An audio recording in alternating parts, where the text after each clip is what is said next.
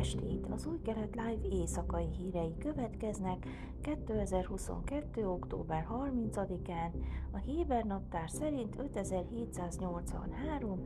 Hesván hó 5-én.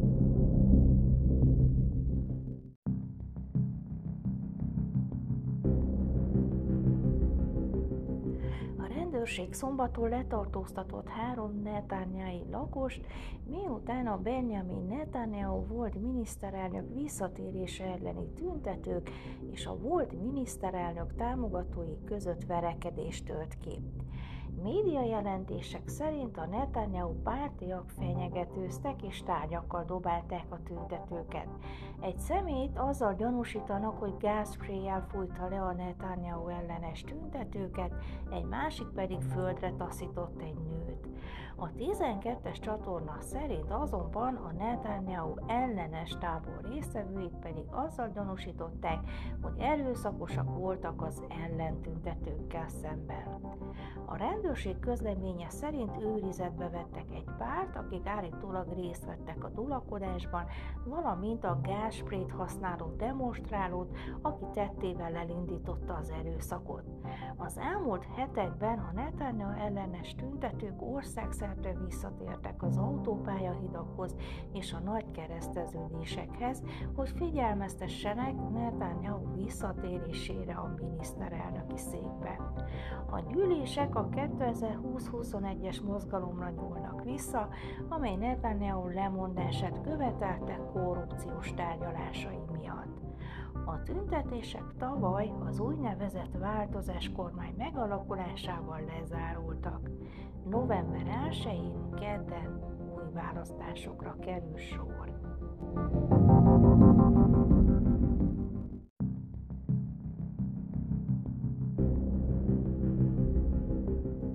Az izraeli védelmi erők a jövő hónaptól kezdődően először kezdi meg a női újoncok besorozását számos elit egységbe, jelentette be szombaton a hadsereg. A katonaság júniusban közölte, hogy több harci szerepet nyit a női katonák előtt, a vegyes nemű könnyű gyalogsági egységeken túl az elit kutatómentő és harcmérnöki egységekben is. Novembertől a női újoncok különféle speciális fizikai és szellemi átvilágításon vesznek részt, hogy a 669-es helikopteres kutatómentő egységben és a Jahalom harcmérnöki egységben szolgálhassanak.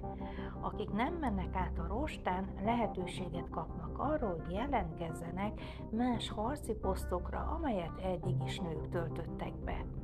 A katonaság azt is tervezi, hogy lehetővé teszi, hogy női újoncok sofőrként szolgáljanak egy gyalogdandárban.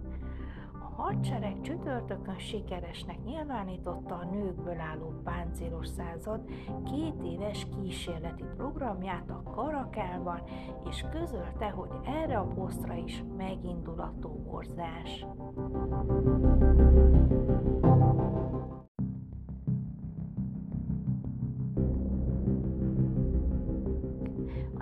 Nemzetközi médiában a hétvégén közölt jelentés szerint egy szeptemberben készült műhold felvételen látható, amint az Egyesült Arab Emírségek izraeli gyártmányú légvédelmi rendszert vetett be iráni rakéták és drónok ellen.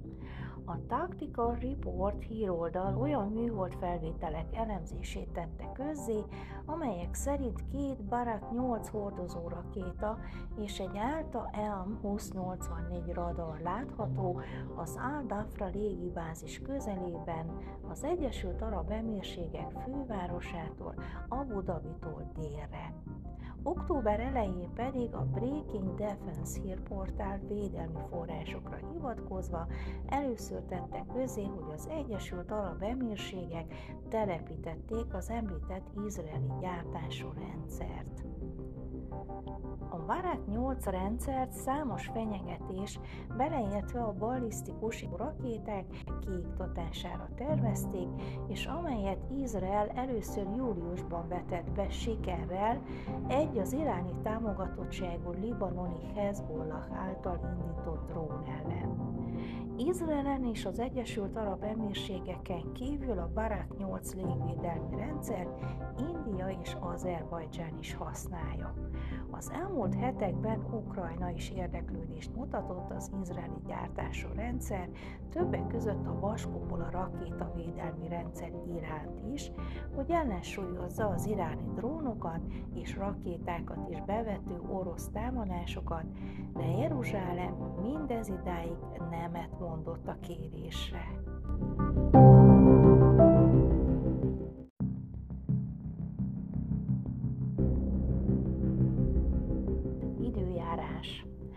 Hétfőn borús idő várható, Jeruzsálemben 22, Hajfán 24, Ejláton 29, míg Ásdodban és Tel Avivban 26 fokra lehet számítani. Ezek voltak az új kelet live hírei vasárnap.